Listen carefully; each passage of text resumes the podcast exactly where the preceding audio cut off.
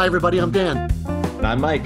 So, welcome to 15 Minute Film Fanatics. You know how this works. We watch movies separately and talk about them on the show for the first time. This week is a Dan pick. We are going to be doing The Umbrellas of Cherbourg, the 1964 musical directed by Jacques Demy with all the music by Michel Legrand. Um, it's a movie that I saw only for the first time maybe a year or two ago. I was by myself at a revival theater. I, I was watching the movie through my headphones. It was a it was a, an unbelievable experience. I came home and I kept telling everybody, "You've got to see this. You've got to see this."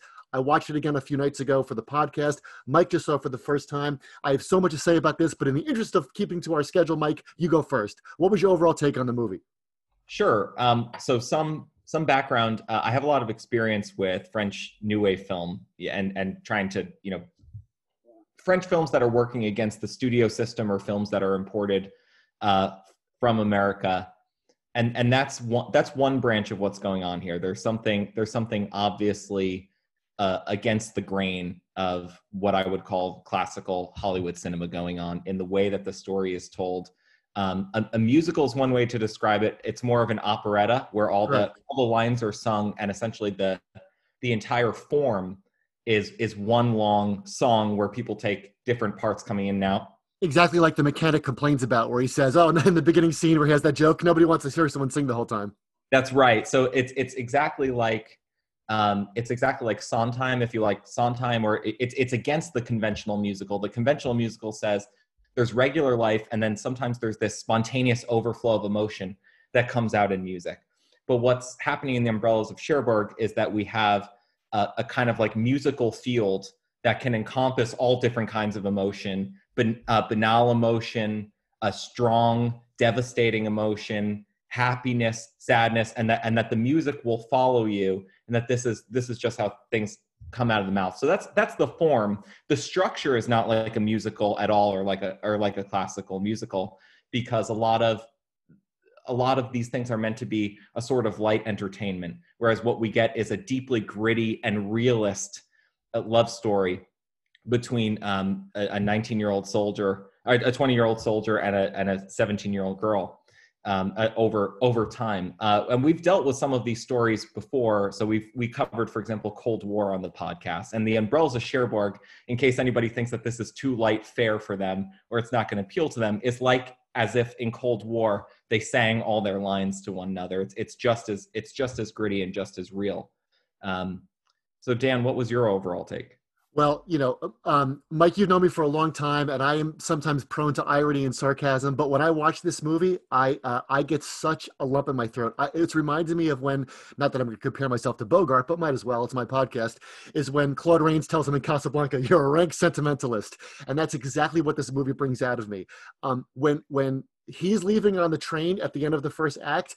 I sit there with my knuckles in my mouth trying to hold it together and my stomach feels like i've just done 30 sit-ups or 100 sit-ups um, because i'm trying i'm trying not to uh, start emoting. I think everything you said is right. Yes it's not the, it's not like um, a traditional musical. There's no dance numbers in it for example. And i tend to think that hollywood musical versions of theatrical triumphs are pretty leaden. They're pretty plotting. They, they can never really recapture, except for Singing in the Rain, which was a, designed to be a, a film. Um, but I think we have to talk about a couple things. One is that, you know, why are they singing? Well, they're singing because they're constantly emoting, whether or not those emotions you said are, are just banal about what are we going to do about the store or I'm in love, right? and um, the you know the color scheme as well. Why does it pop so much? Well, I think it pops so much and it's so beautiful because you know they keep popping, right? We both so we both had a mutual teacher in common who, who one of his lines was uh, "Love is a literary convention." Yes, and and this movie both in its form and its content at all levels what you just said the visual level with the pastel color uh, with with the song and then with what's going on with the characters and and of course the casting. I mean you know everybody in the cast is straight out of central casting. Our heroine is uh, you know almost almost comically beautiful as though she had been drawn or illustrated um, and and used to used to effect which would be obnoxious in other movies when the when the when they're having dinner with her suitor and she finds the bean in the dessert and so she has to choose she has right. to choose the king and her mom set it up so that there's only one man at the table the frame of her the frame of her face is the director telling you i know that this is obnoxious but you're going to take it as real for the moment, which which of course I do. And so this is all playing within convention. Everything is a literary convention uh, in, in this uh, in this movie, except the way that the drama plays out, which which adheres to no convention, which it, which adheres to chance. Yes, which we'll talk about in the end, and, and certainly, yeah, she's so beautiful. I mean, it, it, you watch this and you think, well, there's somebody that actually could play Helen of Troy. but anyway, but going back to you know, um, the love as a literary convention, all of these conventions that we can laugh at all work though. I think they all work beautifully, right? And one of the things that I think works is like, for example, when when they're gliding down the street and they're clearly on a platform and they're getting pulled when he's by his bicycle and she's crying, you know, like that's not that might strike people as funny. Um, the person i watched it with said wait a minute are they on a, a, conveyor belt or something? And i'm like yeah because their feet don't touch the ground because they're in love. So all of the all of the things that strike you as weird when you first see the film like the colors and the singing and the conveyor belt they're not weird to them because when you're in love that's not weird. That's that's exactly how you feel. It's a perfect marriage of form and content.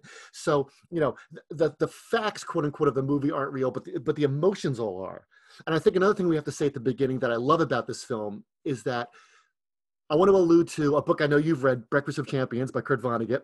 Well, you may remember at the end of the book, Kurt um, uh, Kilgore Trout, the science fiction writer, is told by Kurt Vonnegut that he's only a literary creation. Do you remember what he says when he when he finds this out? No. He doesn't say, "Oh my God, that's crazy. How can that be?" He looks at Kurt Vonnegut and says, "Make me young. Make me young. Make me young." And I think that this film is such a great reminder of what it's like to be young and in love. It totally, totally, the first act of this film totally, totally captures that. All of the emotiveness and all the crying and, and waiting to sneak out behind the store. And when you watch it, you're filled with kind of nostalgia for that. And I think the film captures what it's like to be to be young and in love beautifully. Well, then I have something to say. I think that's a perfect encapsulation of part one. But I want to get into my moment, which is in, uh, in the beginning of part three and the end of part two. All right, I'll see you in part two. Okay.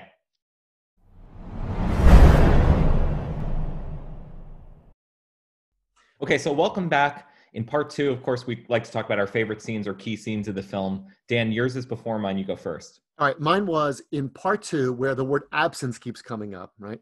There's a moment where she's looking out the window and she says, I would have died for him, so why haven't I died? And I think that part of the film is about these kids getting pulled out of Eden. And I'm calling them kids because I'm older than they are. They're getting pulled out of Eden into the real world. This is a film where, you know, it's not like um, they have a special thing and the world destroys them, or like West Side Story. It's it's it's a film without villains. The mother could easily be a comic figure, and she's kind of funny, but she's not entirely wrong. She's like a character from a Jane Austen novel. Like you have to have a financial way forward to go through this. Um, you know, Mr. Cassard, he could be a, a, a, terrible, terrible person, but he really is sincere. Like he really does love her. And I think that the film is about their journey out of Eden and how they kind of get pulled out of it. It also reminded me of um, there's a there's a thing that critics have written about in Othello called fast time. I forget who what critic originated this. Maybe it was A.C. Bradley, but the idea that how could so much happen in say a day and a half in Othello, and the idea is that there's there's quote unquote fast time where the intensity of emotions makes up for the shortness of the time. And I think that's something we have going on here. So Mr. Cassard falls in love with her as soon as he sees her. And you almost, as a cynical Hollywood viewer, wait to find out what his dark side is or what he really wants. And he really doesn't want anything because the emotions and the time are all sped up. So I think that they the, that fast time gets them in the first act to a period of emotional intensity, and then the fast time starts to go pull them out of Eden.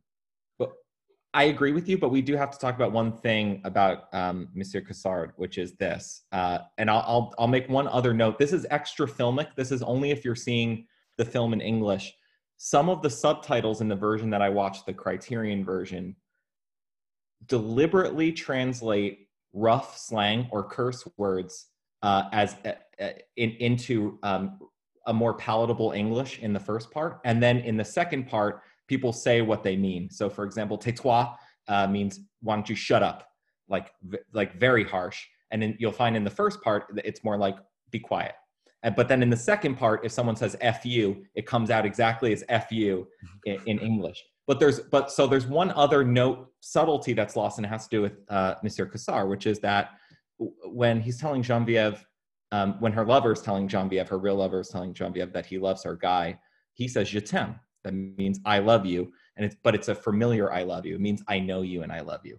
what he says to her reflects the fact that he sees her from afar or a narrative distance, which is says he says "je vous aime," which is like is almost like "I love thee." Uh, it, it's an it's an unfamiliar "I love you." It's a distant "I love you," and that, of course, is even when he explains to her mother how he loves her. Right? He says, "You know, I went through this terrible tragedy and I was rejected, and I'm traveling the world. But since I saw your daughter, I knew that I loved her." Which is that's "je vous aime," means I love you, but we don't know each other yet let's get to know each other which is the opposite of of how i take it that guy loves her which is she's she's of course beautiful young and full of youth but so is he. And at, he loves her for how she makes him feel but also for who she is. Great gloss on mr uh, monsieur cassard. So let's talk about your moment.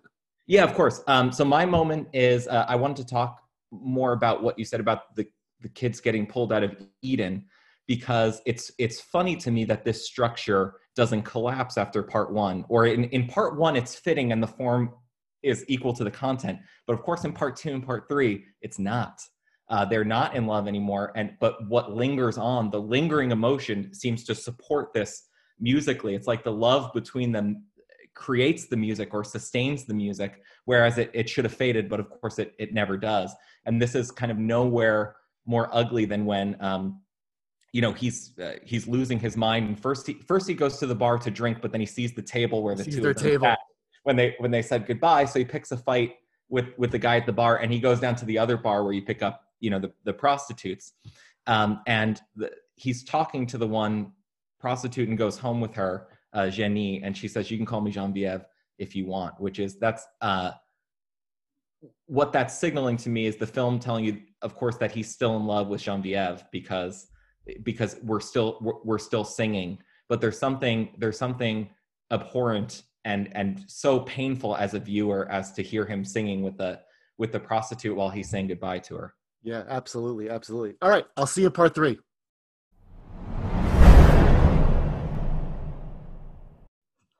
hey everyone welcome back okay so part three we're talking about the title the ending key takeaways etc uh, Dan, you look raring to go. I'm raring to go. I mean, first of all, what an ending! Uh, what an ending! Unbelievable. So this reminds me of a couple things, and also I have a couple questions I'd just like to get your take on, since this is how we talk about movies now. Sure. Um, what kind of ending is this? I was thinking about famous endings of films, and in Casablanca, you probably have you know the most famous film ending. It's the great sad yet happy ending, right? They don't get to be together, but like you know, Rick rejoins humanity. She's going to inspire Laszlo. We we feel good about that. We we we, we get the meaning. We, we get why they had to break up, you know, and we leave the theater uplifted. You know, this is the beginning of a beautiful friendship. Here how you feel i think is a little different and i think it's harder to quantify. So i think that like you know to use a phrase you used in don't look now these are the facts of the case. And again this last scene is only five minutes long. She she stops there at the esso station right which he had originally put away in the model of the esso station in his bedroom. I'm never going to do that now. So he actually gets his dream. He's with madeleine. Um, she comes in. They talk about the weather. They talk about why she's in cherbourg what kind of gas she wants. There's a great bit where the guy comes in, do you want regular or super? And it's so tense, right? How pretty the tree is, her mom dying. Guy never smiles. He never smiles and says, I think you can go now. I, I take it that he doesn't want this all opened up again. The last line she says is, you know, are you doing well? And he says, yes, very well. And then they leave. Madeleine and Francois come back, and then he smiles and gets all animated, and the camera goes up on the crane, right? So I take it that you know it's it's it's a it's a life goes on ending. It's sad because they must still have something for each other at some point, but it's also happy because they've each moved on, and there's no reason to doubt that you know his, his marriage with madeleine is just a, rebound kind of thing. It's it's truly both. And just before like i said there's no villains in the movie i think that it, it really is like real life. It's i don't think they've settled. I think they've each gone to a different place but there's that like one atomic particle in there where you know linked by the kids names and, you know and, and the things like that. So even in the banality of the esso station at the end there's kind of there's comfort there's a family but it's strange it's a strange ending. So what's your take on it? So I, I guess my my take is more of a formalist take which is if the if everyone's singing they must be in love that's that's the rules of the game it, so for example that wouldn't be the rules of the game if everyone was singing uh, in their universe before they met. But of course, this starts in media res. So it starts with him getting ready. He's so excited to see her tonight, and it, and it's the structure of their love which is holding up the holding up the music. So for me, if you wanted to signal that as the director, you would you would play the ending straight you know two years later or three years later but of course they they don't. So i take it as given kind of like the donnée of the film that they must that they must still be in love. Um, i take it that guy doesn't allow he's not allowing himself to be happy about anything unless it's a it's a kind of performance. And that it's signaled for me in the way that he reacts to the christmas tree.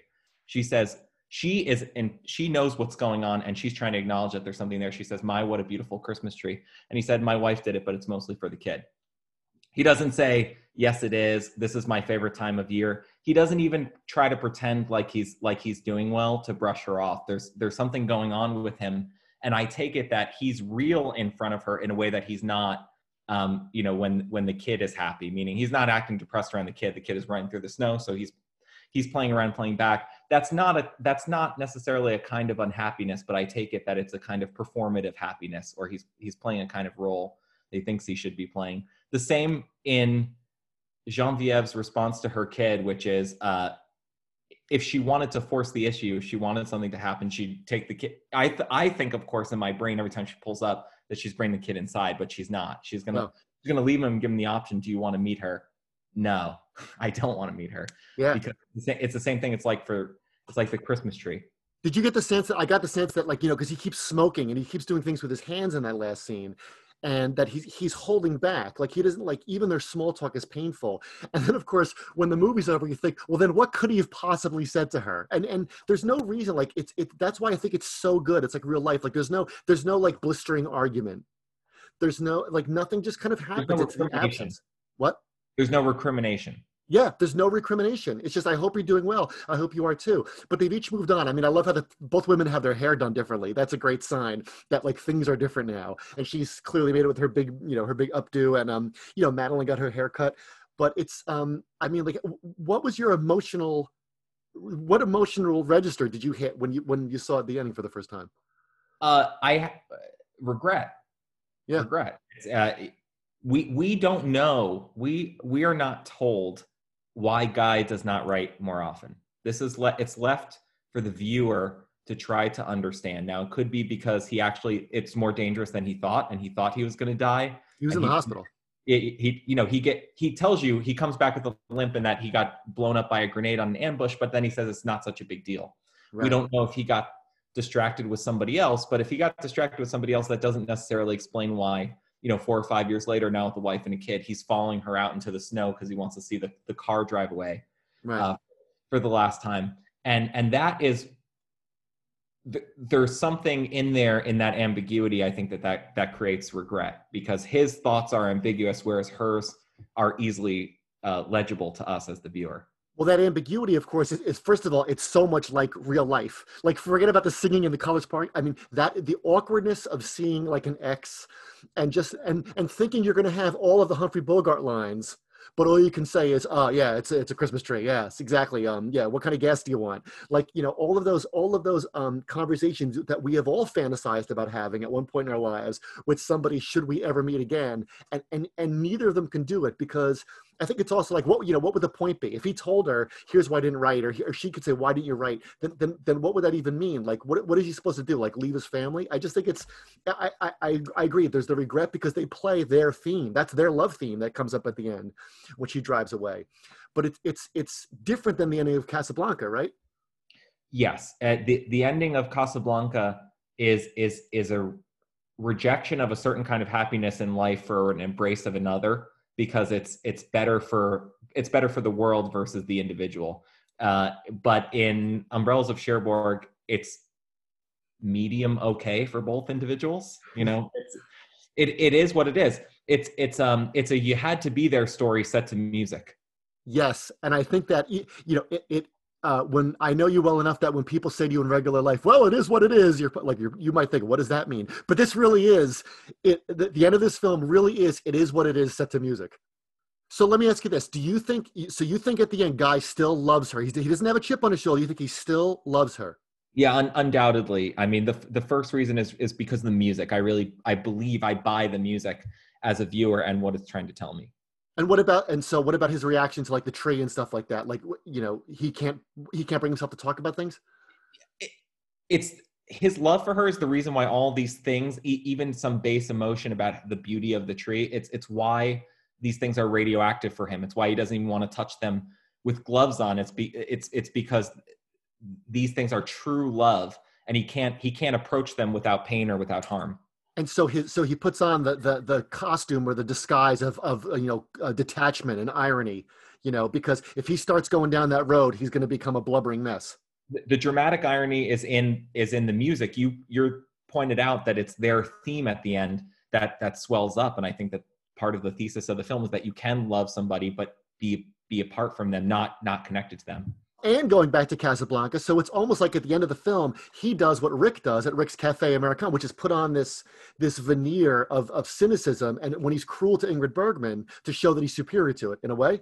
One is to save the world, and one is to save himself. Guy is in the middle of in the middle of Casablanca. In the middle of Casablanca, he's deliberately cruel to her to show that he's superior. He's not going to. He's not. He doesn't want to open that door on himself again. Yes. Thanks for listening. We hope you've enjoyed our conversation about the Umbrellas of Cherbourg. If you haven't seen it in a long time, please give it a watch. It's streaming now on the Criterion channel. Mike, that was a great conversation. I'm so glad you know French. It's a wonderful movie. Uh, if you think that if you think you're going to be off put by them singing the lines, you got to give this movie at least five minutes. By minute six, you will forget what's happening. You'll only remember at the end. 100%. Please follow us on Twitter at 15MINFilm. Subscribe and rate and review the podcast wherever you get your podcasts. Bye, everybody. Take care.